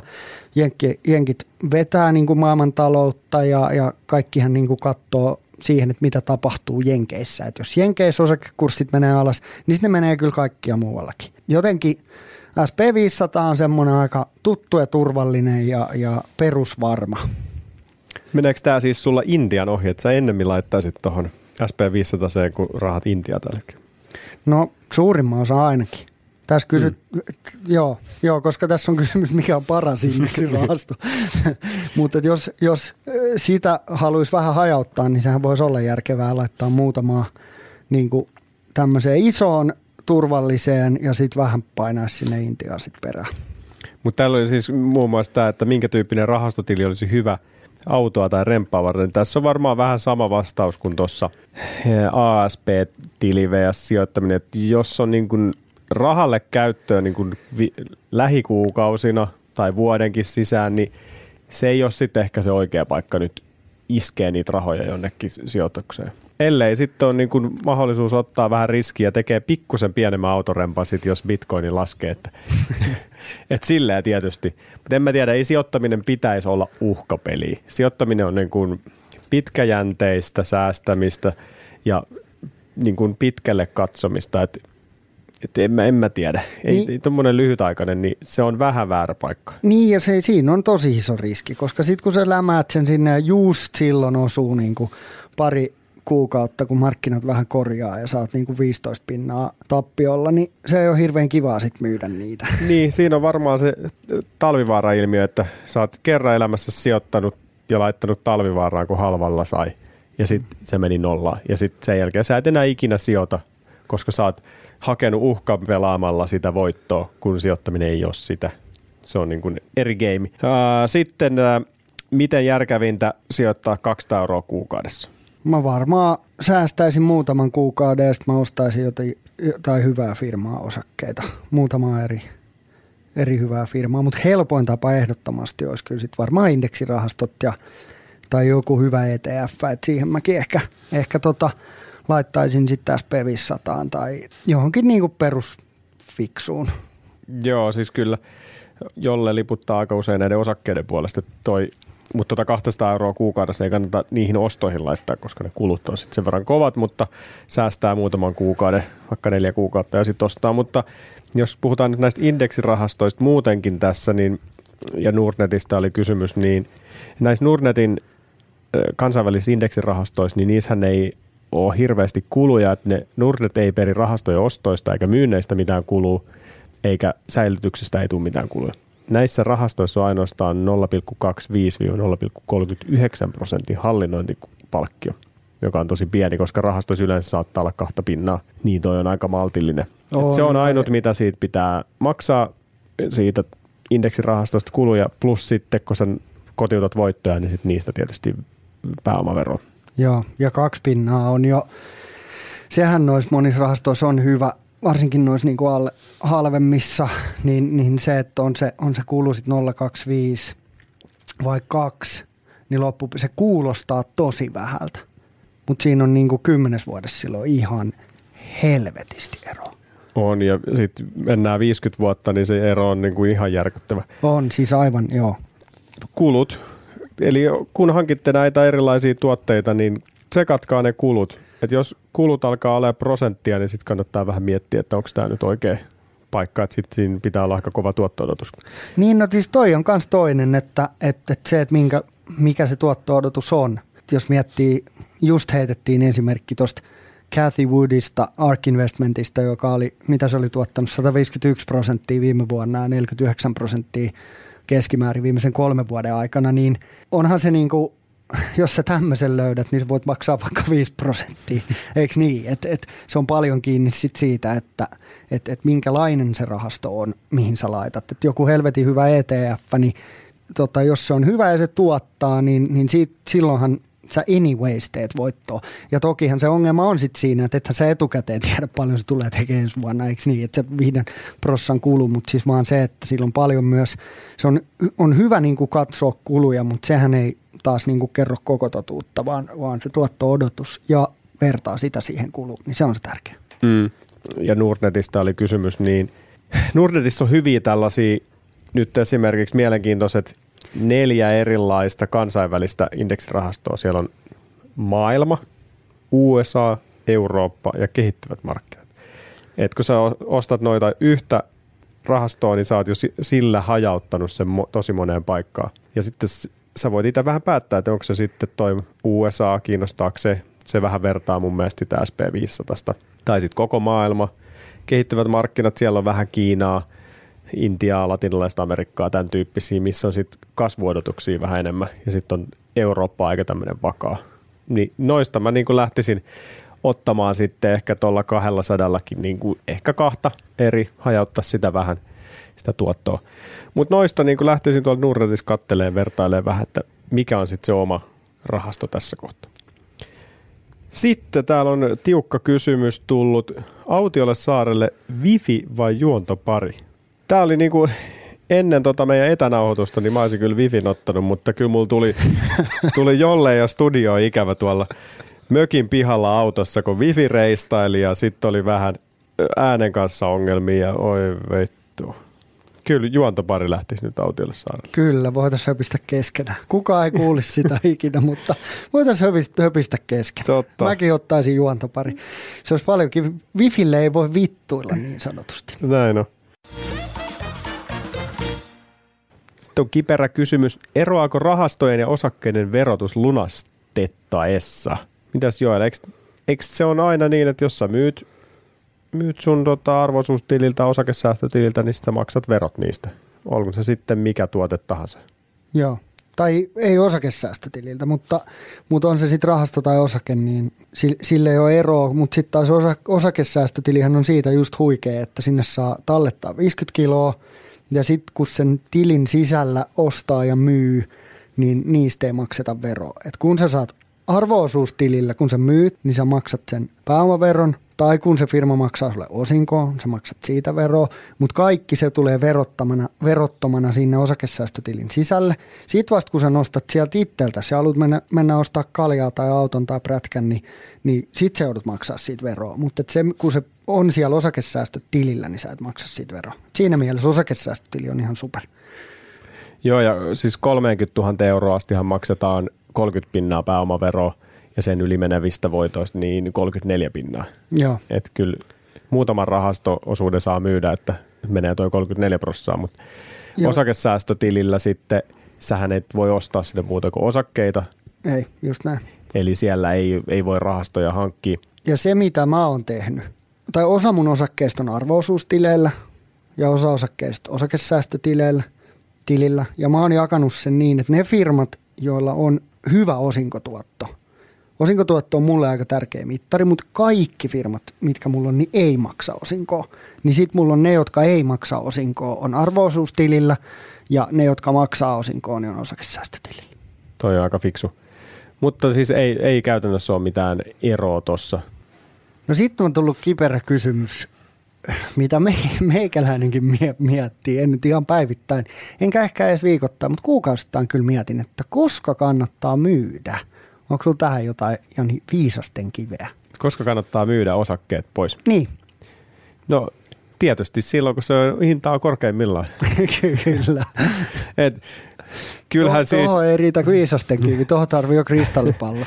joo ei toi kyllä helppoa, että koska pitäisi myydä, mutta toki kannattaa vähän haistella sitä tunnelmaa, että onko nyt jotain sellaisia merkkejä ilmassa, jos sä o- omistat jotain tiettyä osaketta, että näyttääkö nyt siltä, että tulossa on tulossa huono osa vuosikatsaus tai mitä vaan, niin kuin, että vähän tarkkailla sitä, että jos et saa hajulla yhtään siitä firmasta, niin silloin varmaan ei kannata myydä. Ihan vaan sokkona ei kannata myydä. Itse satuin myymään tuossa Orionia ja Nioa ja tämmöisiä, niin nyt jälkikäteen katsottuna, niin mähän myin ne just siellä huipulla.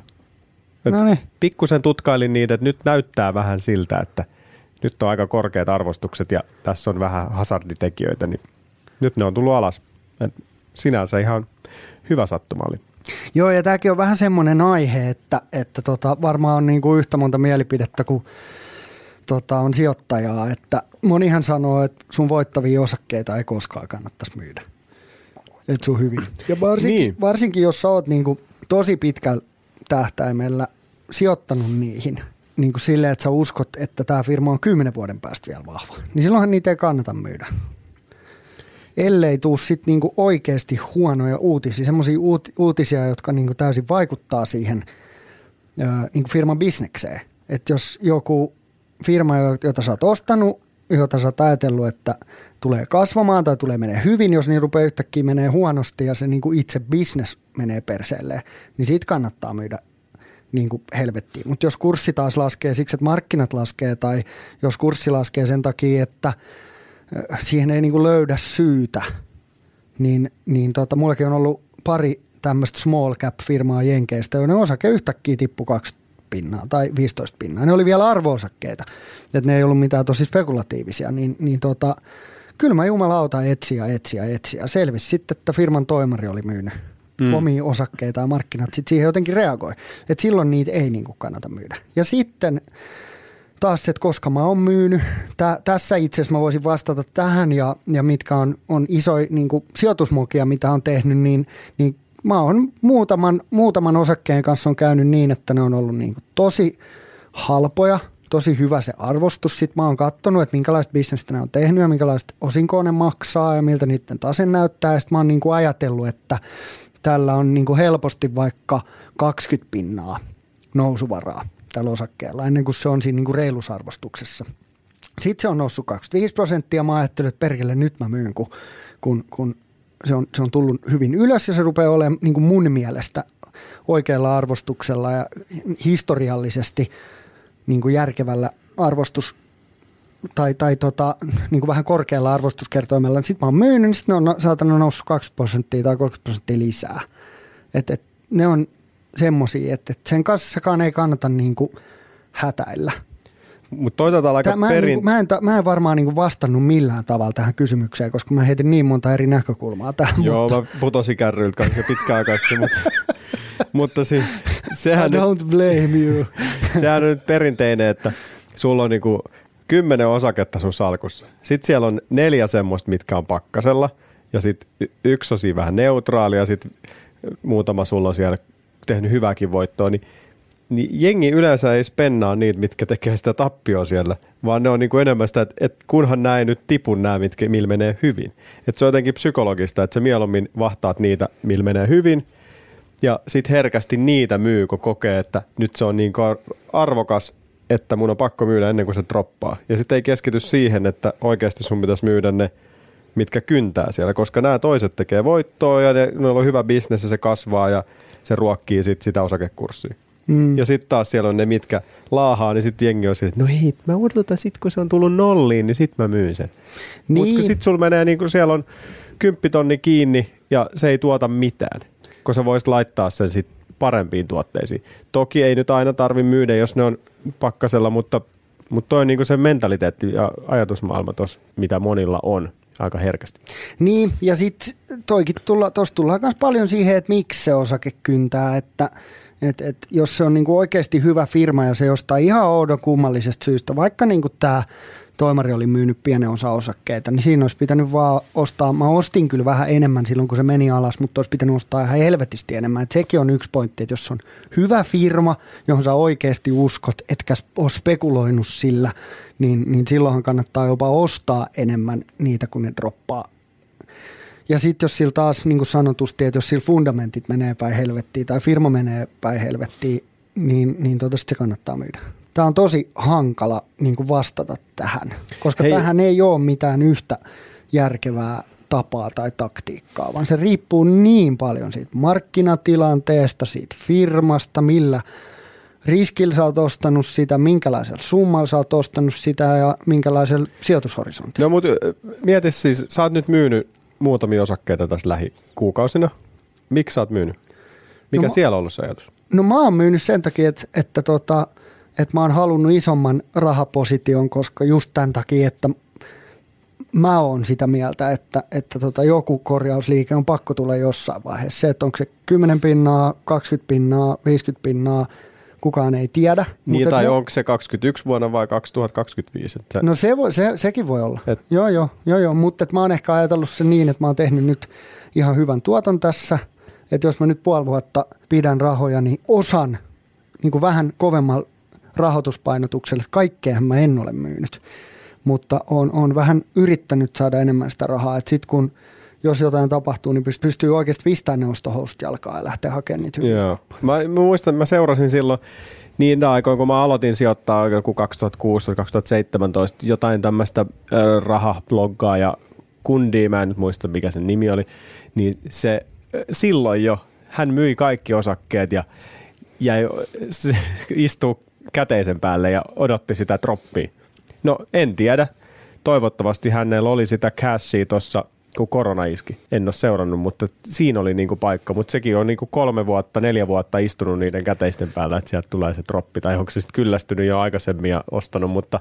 On ja siis varmasti siksi tämä munkin liike voi olla ihan niinku, se on tosi riski liike ja, ja se voi mennä tämä mun taktiikka aivan täysin viikkoon, koska suurin osa, osa sijoittajista, jotka myy sen takia, että ne odottaa jotain droppia, niin ne hävii kyllä niin kuin enemmän tuottoja, kun ne ei ole mukana – mm-hmm. sitten, että mitä ne hävii siinä dropissa. Että et me voidaan niin kuin vuoden päästä istua tässä samassa mestassa, ollaan menty 25 prosenttia indeksit ylös tai 20 pinnaa ja Jani voi sanoa, että jumalauta Harkimo, sä olit tyhmä, kun sä teit noin. Ja se on, se on ihan täysin mahdollista. Pystyn sanoa, että monta kertaa monista asioista. Niin, mutta... sit kun se 50 pinnan droppi tulee ja mä ostan Teslaa 50, niin Joo, odotetaan sitä. Mutta hei vielä siitä, sä sanoit jossain kohtaa tässä sun pitkässä monologissa sen, että, että jos pitää pitkään niitä osakkeita, en muista enää mihin se liittyy, mutta tuli vaan mieleen se, että on se hankintameno olettama. Eli jos sä pidät yli 10 vuotta osaketta, niin sähän saat siitä myyntihinnasta niin 40 prossaa ale sen verotuksessa. Et se kannattaa ottaa huomioon, että jos sä oot niinku myymässä osaketta ja se on ollut sillä yhdeksän vuotta, niin kannattaa pitää sitä vähän pidempään, niin sä saat sen hankintameno olettaman. Niinku helposti se on useita satoja euroja sitten niinku vähemmän veroa. Tästä me ei nyt luennoida tästä hankintameno olettamasta sen enempää, mutta Googlella löytyy tarkempaa tietoa, jos alkaa olla osakkeet lähellä 10 vuotta tai yli, niin Joo, kannattaa e- sitä miettiä. Eikä meidän kannata tästä kysymyksestäkään enää luennoida. Että voidaan Mä en edes va- muista, mitä kysyttiin. Niin just, vastataan nyt tota, uudestaan tähän kyssäriin. Koska kannattaa myydä? Y- vedät sä tämän yhteen nyt? Joo. Noniin. Me ei tiedetä. Seuraava. Joo. Harva tietää. Täällä on sellainen kysymys, että oletteko asettaneet itsellenne tavoitteita sijoittajana? Mitä varten sijoitatte kautta säästä? Mulla niin, niin ei ole mitään suoria niin kuin, tämmöisiä tuottotavoitteita. Et saa firettämässä? Eh, et ei, ei ole mitään selkeitä tuottotavoitteita, mutta enemmän mä ehkä, mun tavoite on niinku se, että pitkällä aikavälillä, sanotaan nyt sitten ö, eläkeikään mennessä, niin mulla olisi niinku asuntolaina maksettu takaisin ja hyvä osakesalkku, että, että voisi elää turvallisesti ja ehkä jopa jättää vähän lapsille, jos niitä siunautuu. Ja, ja sen mä oon päättänyt Unnankaan, kun puhuttiin tuossa muutama viikko sitten, niin, niin sen mä oon päättänyt, että kun skide tulee, niin mä rupean kyllä heti sijoittamaan. Heti kun Lapsilisät. Ni- Niin, niin ei, kun heti kun mulle kerrotaan, että nyt on, on tota, nyt susta ehkä tulee isä, niin meikälän rupeaa keräämään sijoituspottiin. Joo, toi on hyvä taktiikka. Niin, että ehkä se on semmoinen niinku turvallisuus ja tulevaisuus. Että mulla ei ole mitään suoraa. Ja sittenhän se on mulle niinku tosi isosti harrastus ja intohimo ja, ja se, että mä nautin myös siitä sijoittamisesta. Että niin kuin mä oon monta kertaa tässäkin podcastissa sanonut, niin mua ei kiinnosta semmoinen, että, että mut vaan menee suoran velotuksena johonkin rahastoon X määrä euroja ja sit mä kaivelen munia ja katon jääkiekkoa, vaan, vaan, tota, vaan enemmän se, että mä pystyn osallistumaan siihen, mä pystyn analysoimaan niitä firmoja ja, ja seuraamaan markkinoita, niin se on, se on todella hyvä. Ajan viihdettä ja siinä oppii niin kuin törkein paljon niistä yrityksistä taloudesta ja maailmasta. Ja mm. kuitenkin talous on semmoinen, mikä linkittyy kaikkeen, että jos tulee luonnonkatastrofi tai pandemia tai sota tai mitä vaan, niin kaikki liittyy talouteen. Niin siksi tämä on tosi mielenkiintoista seurata ja miksi noin tapahtuu ja miksi näin tapahtuu ja miksi tuli inflaatio tai miksi ei tullut inflaatio, miksi korot on niin alhaalla ja miksi niitä ei nosteta. Tämmöisiä asioita, niin ne vaikuttaa meidän kaikkien jokapäiväiseen elämään. Joo, ja siis Mä pakko yritin sanoa... pitää tällä niin lyhyenä kuin mä pystyin. No se oli lyhyt.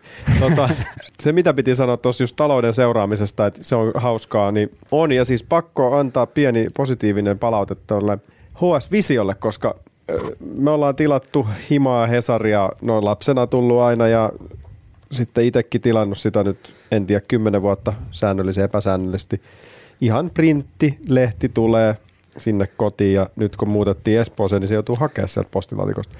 Mutta diginä tai ei, niin siis se on nyt aika kovaa kamaa, koska aikaisemmin Hesarin taloussivut oli semmoinen niin yksi aukeama siellä, ihan muutamia juttuja, mutta nyt siellä on siis 30 toimittajaa painaa talousuutisia ihan tuelta ja jollekin on mulle linkannut jo jotain HS-juttuja, mutta se on ollut hyvä. Mä dikkaan kyllä nyt, siellä on hyvä meininki. Joo, mäkin olen lukenut sieltä, että meidän yhden jakson vieras Avherliin Juu. kirjoittaa sinne. Ja Tuomas Mä- Niskakangas on ollut meillä, Joo, oliko ekas jaksossa jo, niin. niin hän on myös siellä. Joo, mä vähän petyin tähän, tota, vähän petyin, kun sä sanoit, että nyt pitää antaa positiivista palautetta. Mä ajattelin, että mä saan ensimmäistä kertaa positiivista palautetta Okei, sulta, siksi mutta, sä- siksi mutta tota, äijä, rupesi, äijä rupesi kehua oman firmansa talouslehteen. Mutta tota, joo, mutta visio on hyvä.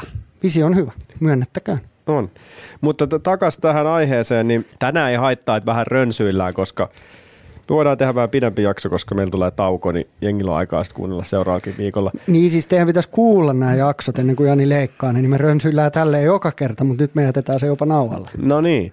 Niin kysymys oli tämä, että onko jotain tavoitteita sijoittajana, mitä varten sijoittaja säästät. Kyllä mulla siis, jos nyt lähtee siitä, että onko mä niin kuin tämmöinen rahastosäästäjä vai firettäjä, eli firettäjä tämmöinen ää, taloudellista riippumattomuutta hakeva henkilö, niin e- mä oon sieltä jostain väliltä, en mä, en mä haikaile nyt siitä, että voisin lopettaa nyt työt ja sitten alkaa sijoittamaan tai niin kuin vaan oleilla. Mutta kyllä mäkin dikkaan siitä, että mulla on siellä niitä rahastoja ja sitten niistä osakehommaa, että pystyy seuraamaan tätä koko peliä. Tämä on mielenkiintoista. Ja nyt vielä kun tätä podcastia ollaan tässä muutama kuukausi tehty, niin tässä vaan innostuu lisää. Mutta ehkä se, niin kuin mistä tämä kaikki on lähtenyt silloin aikoinaan, niin on ollut se semmoinen rahastressi. Ollut koko aikuisian töissä, tullut palkkaa ihan ok, mutta sitten kun ne kulut on ollut isompia kuin menot herkästi, niin se ei ole kovinkaan pitkäjänteisesti järkevää. Kyllä se, niin kun, se että sä pystyt ottaa ihan iisisti, sul sääs- säästyy rahaa, et osta niin kuin joka kerta jotain turhaa, pystyt elämään niin kuin ilman sitä stressiä, ra- rahastressiä, niin se on kyllä niin kuin se, mihin mä tässä pyrin. Ja sitten samalla mä vaurastun ja sellaisia asioita, niin kuin, ää, tässä matkan varrella ollut niitä, että pitänyt ostaa asunto, niin ei ollut sitä vakuutta, niin se on ärsyttävää sitten pummata jengiltä sieltä täältä jotain vakuutta, että saa ostettua asunnon ja näin, niin, niin se on aika kiva tilanne sitten, kun pystyy elämään ilman tällaisia, niin kuin, että on muiden harteilla sitten ne asiat. Niin se on ehkä se mun pointti. Et en mä nyt suoraan sijoita ja säästä johonkin tiettyyn. Et se on aika kiva sitten ton omaisuutta, minkä, mihin voi tukeutua, jos jää työttömäksi tai muuten vaan tarvii hankkia vene yhtäkkiä, niin et mä en välttämättä tiedä, että myisinkö mä sitten mun niinku osakkeita ja ostaisin veneen vai että ottaisinko mä niitä vasten lainaa pankista pienellä korolla. Että sekin on niinku tietty yksi mahdollisuus. Kyllä. Niin sitten ne pysyy siellä salkussa. Mutta tämmöinen asetettu tavoite pikkuhiljaa vaurastuu ja enemmän niinku katsoa sen oman rahankäytön ja talouden perään. Se on se tärkeä juttu tässä. Yes, mennään eteenpäin. Meillä on vielä muutama kyssäri. Uskaltaako sijoittaa majoitus- ja ravintola-alan yrityksiin ja lentoyhtiöihin jo nyt vai pitääkö odottaa kesän yli? Tavoitteena iso arvon, arvonnousu lyhyessä ajassa. Onko noille asioille raha, aloille rahastoja tai ETFiä? No tämä on mielenkiintoinen kysymys. En, et kyllä niin kuin majoitus, ravintola-alan yrityksiin sijoittaminen ja lentoyhtiöihin, niin nythän ne on aika halpoja, mutta voiko ne vielä niin kuin halventua tässä? Siellä monet kyntää kyllä aika syvällä.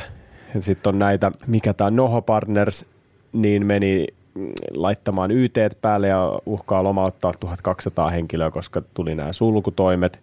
Ja nyt itse asiassa just laittoi tämä Hans Välimäki pisti someen, että rakas hallitus, kerrotteko, aiotteko jatkaa sulkutoimia tämän viikon jälkeen, koska hänen pitäisi tilata raaka-aineet sinne ravintolaan ja pyytää työntekijät mökeiltä takaisin töihin. Et, et on tämä niinku aika jännä tämä tilanne, siis en, eihän tämä hallituksellekaan helppo paikka ole, mutta että ei ne nyt ihan puhtain papereen tästä selviä, koska nämä tulee niin viime tingassa aina, että milloin tapahtuu mitäkin. Ne voisi olla vähän pitkäjänteisempää ehkä tämä homma ja miettii just tätä, että tapahtuma-ala on aika kusessa ja kaikki nämä.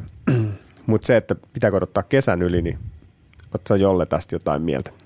No kyllä mä vähän oon, että kyllähän tässähän nyt kaikki on, on sit tästähän on taas niin kuin mun mielestä kaksi puolta. Et toinen on ensinnäkin se, että kauan tämä homma kestää. Et jos me katsotaan Finskiä, mutta itse asiassa moni, pari frendi kysynyt just, että hei kannattaisiko nyt ostaa Finski.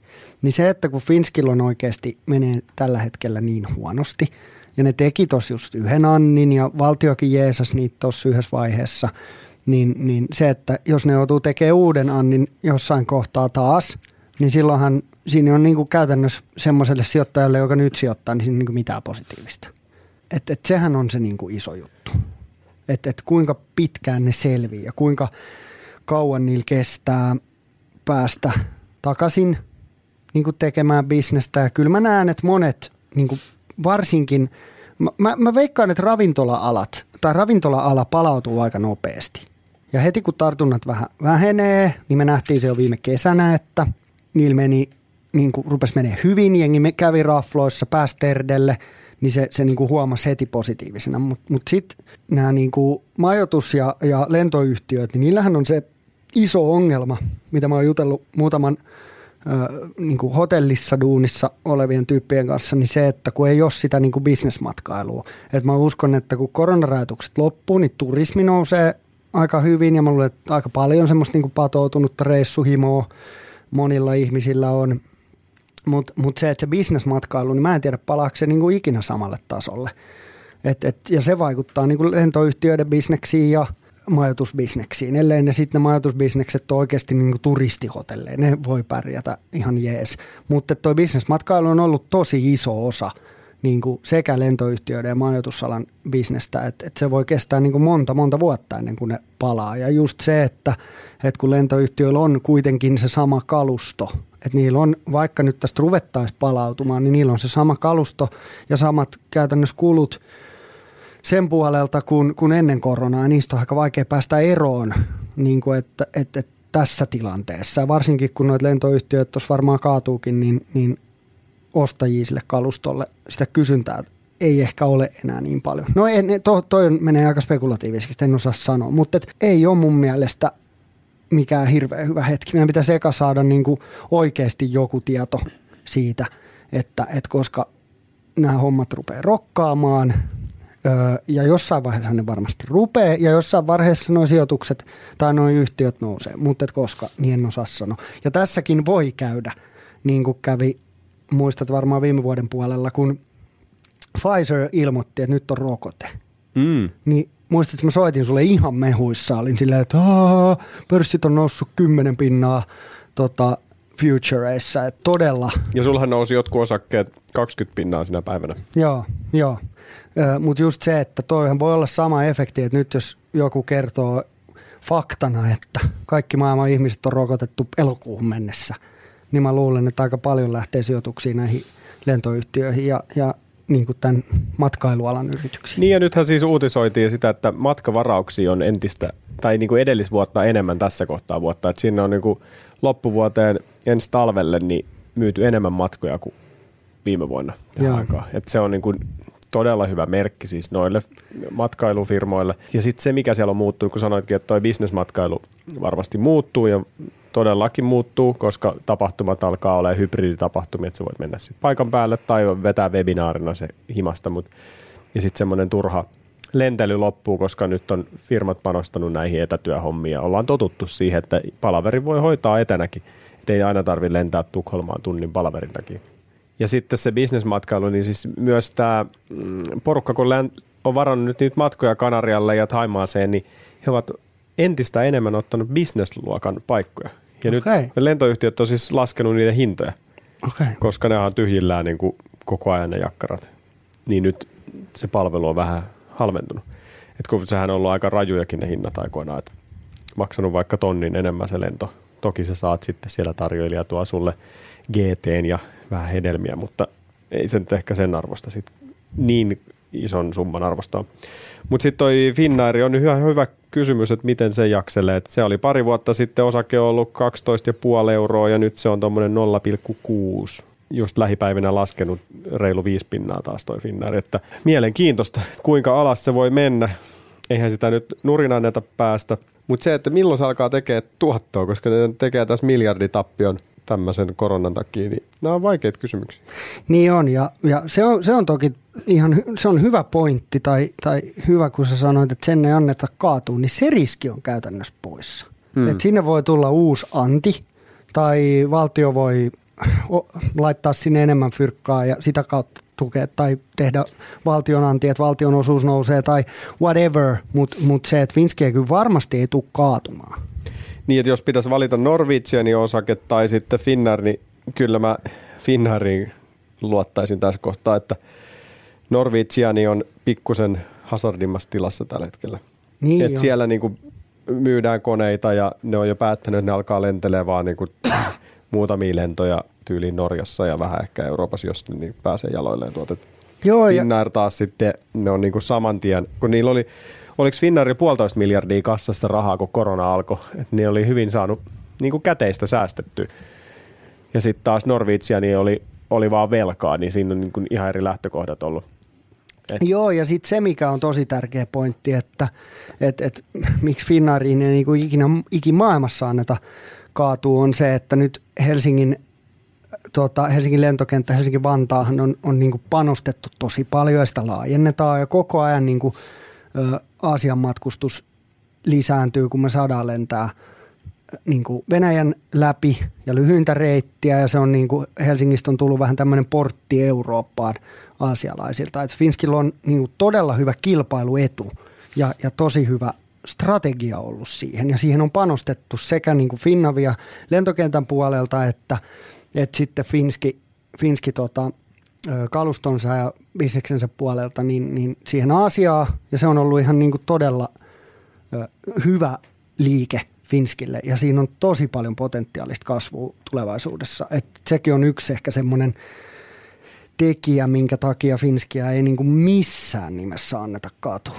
Ja toki sitten se, että meillä on kotimainen lentoyhtiö ja, ja sekin on niinku tärkeä osa sitä, mutta, mutta se, että Finskin niinku business-fundamentitkin on, on niinku kohdallaan semmoisessa markkinatilanteessa, missä sitä liikennettä on. Ja vielä tästä sanoin, että Helsinki-Vantaa on tärkeä portti tuossa lentämisessä, niin sekin on hyvä, että sitä on niin kuin, se on tosi tärkeässä roolissa siinä, niin siis Helsinki-Vantaa lentoasema juuri palkittiin Euroopan parhaaksi lentoasemaksi tässä omassa kokoluokassaan. Joo, Et kyllä ne on hyvää duunia tehnyt. on, on ehdottomasti. Joo. No mennäänkö noihin ETFiin vielä, kun mä, mä, mä näen, että tässä paperilla on näitä nimihirviöitä, mistä mä tykkään.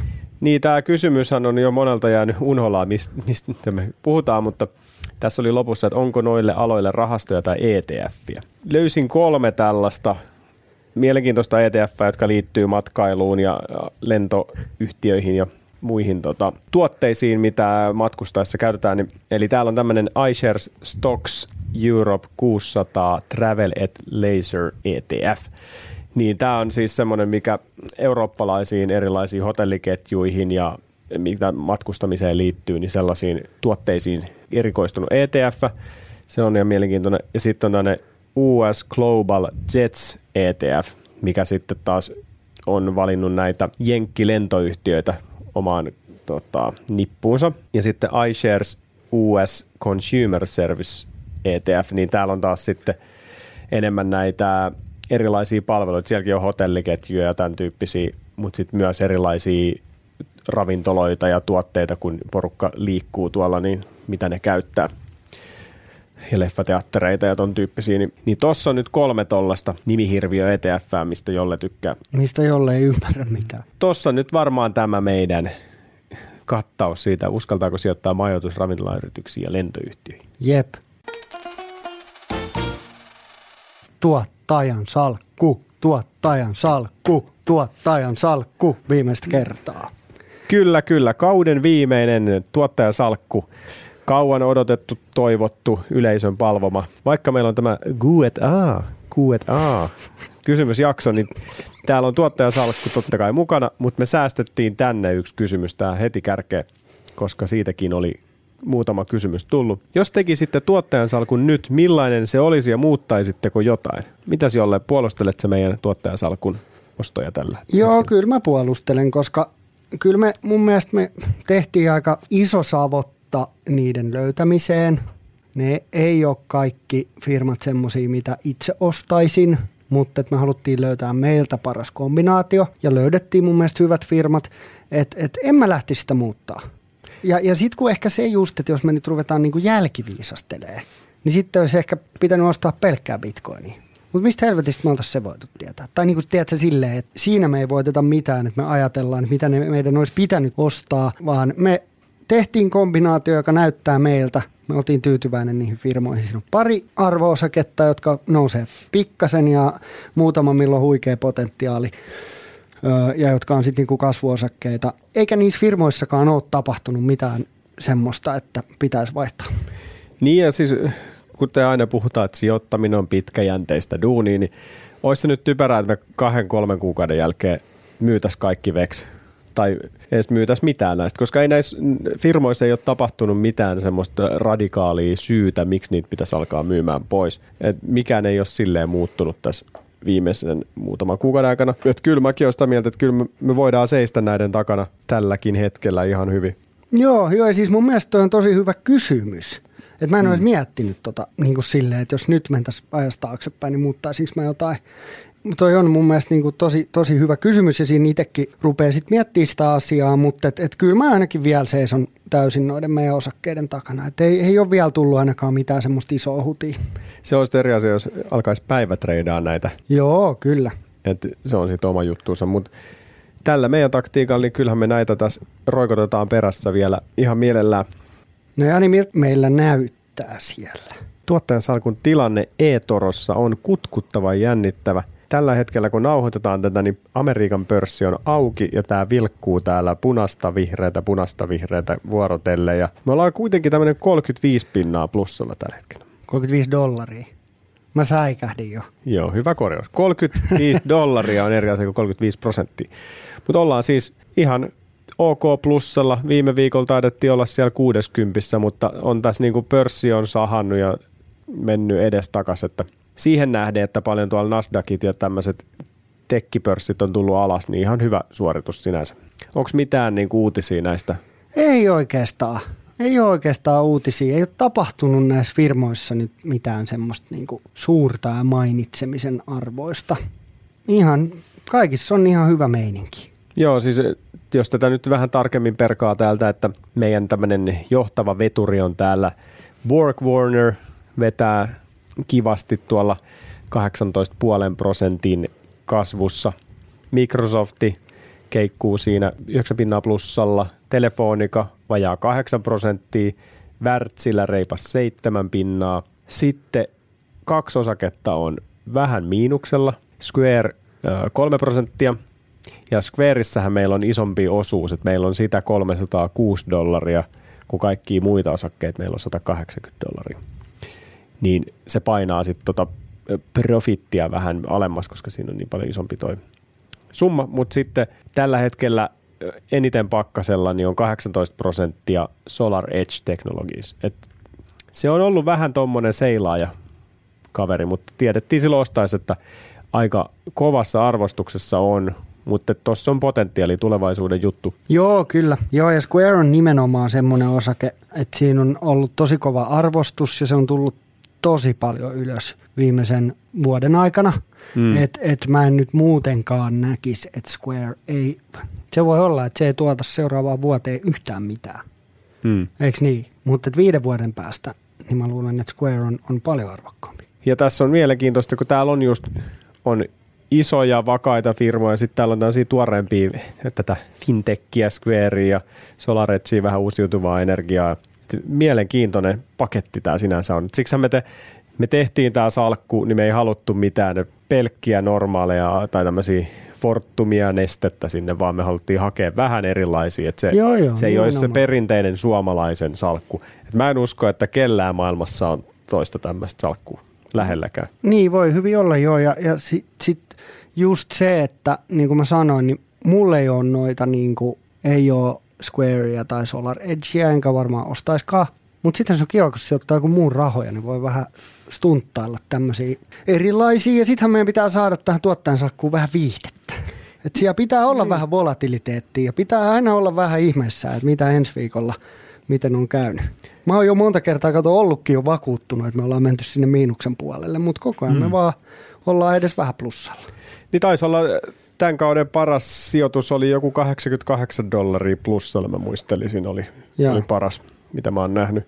Ja sitten jossain vaiheessa, tuossa tuli aika iso kyykkäys joskus helmikuun alussa se oli, niin me oltiin jossain miinus 80 jossain kohtaa niin kuin hetken. Mutta pääpaino on ollut tuossa plussan puolella ja kuten verrattiin tuossa viime viikolla, että silloin kun me oltiin siellä 60 plus 60, niin me oltiin kaikki noita muita pörssejä tai mitä nämä on, indeksejä edellä.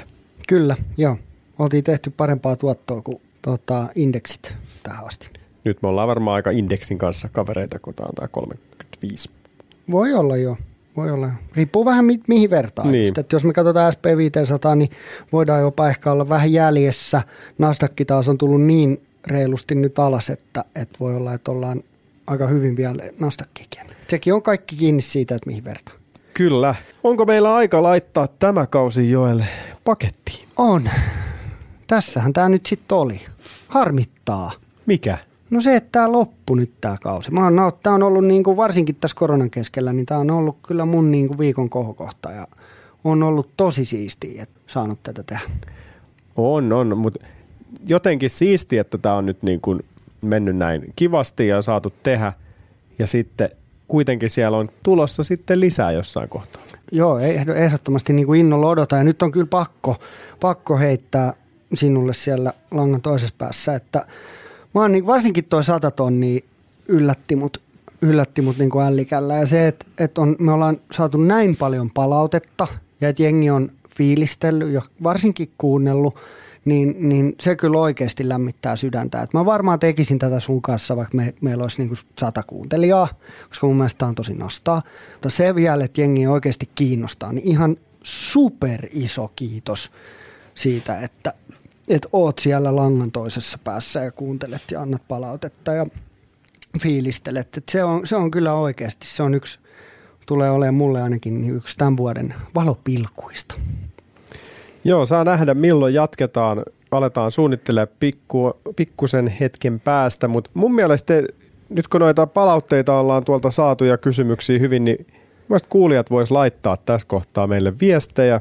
Mitä, onko kehitysehdotuksia, mikä meininki, Joo. millaisia aiheita, ihan kaiken näköistä, koska sitten me saadaan siitä sitä dataa ja fiilistä siihen uuden kauden suunnitteluun, että me tullaan kyllä – sanoisin, että me tullaan panostaa tähän vähän enemmän vielä sitten toisella kaudella. Kun saadaan niin kuin, nyt me tiedetään, miten tämä homma menee, homma rokkaa ja sitten suunnitellaan vähän noita aiheita ja sun muita vielä tarkemmin. Joo, just näin, että, että palautetta ja mitä haluaisit kuunnella kaudella kaksi, niin tänne meille someen vaan. Voi lähettää mulle tai Janille tai seminuoriin. Antakaa tulla, koska nyt kun pääsee ottaa vähän breikkiä ja reflektoimaan tätä, niin nythän me voidaan tehdä seminuoriin sijoittajiin niin kuin iso remontti. Eikö niin? Että voidaan keksiä jotain ihan uutta, jota mm. kuulijat haluaisi kuulla. Et, et jätkät pysyy ja tuskin ruvetaan puutarhoista puhumaan, mutta on niin kuin mahdollisuus lähteä kehittämään, keksiä jotain ihan uutta. Ja tuottajasalkku jää pois. Eikä jää. Ei varmaan jää. Se on ollut hyvä kantava voima ja teema tässä. Niin joku, joku kausi olisi muuten hyvä, että tehtäisiin Jani vastaa Jolle salkut. Oho, vastaa tuottaja. Tai vastaa tuottaja, no vaikka. Kolme salkkuu kilpailee. Kyllä. Mm. Jollella on pelkkää joku, nestettä. Ja joku hyvä betsi. Voittaja saa ne muiden, muiden salkut. No ei mitään semmoista. Sä sanoit tiedät, betsi. Niin, betsi, betsi, mutta sen pitää olla niin kuin, tiedätkö, piividinneri kaljoineen päivineen tai Aha. jotain sen tyyppistä. Okei, okay. ja supla maksaa. no joo, jos tuottajan salkku hävii. no niin. Joo, hyvä tai idea. Me, mehän voidaan pelata tämä hyvin niin, että tuottajan salkku varmasti hävii. Totta. No joo, jäädään hieromaan näitä, mutta siis kiitos kuulijat, jaksanut näin pitkään. Palautteita tulee ja pistäkää tosiaan kehitysehdotuksia, aiheideoita, mitä vaan, tai ihan vaan terveisiä jolle äidille, niin menee perille kyllä. Menee. Mahtavaa. Kiitos todella paljon. No niin, me lyödään nyt rekki pois päältä ja nähdään sitten kaudella kaksi. Ilmoitellaan Instagramissa sitten tarkemmin, että milloin taas lävähtää. Yes. Kiitos. Kiitos, Moi. kiitos. Moro. Moikka. Sä kuuntelet nyt Seminoorat sijoittajat podcastia. Meillä tulee uusi jakso joka torstai Podimoon ja nyt sä voit kokeilla Podimoa 60 päivää maksutta aktivoimalla tarjouksen osoitteessa podimo.fi kautta seminoorat.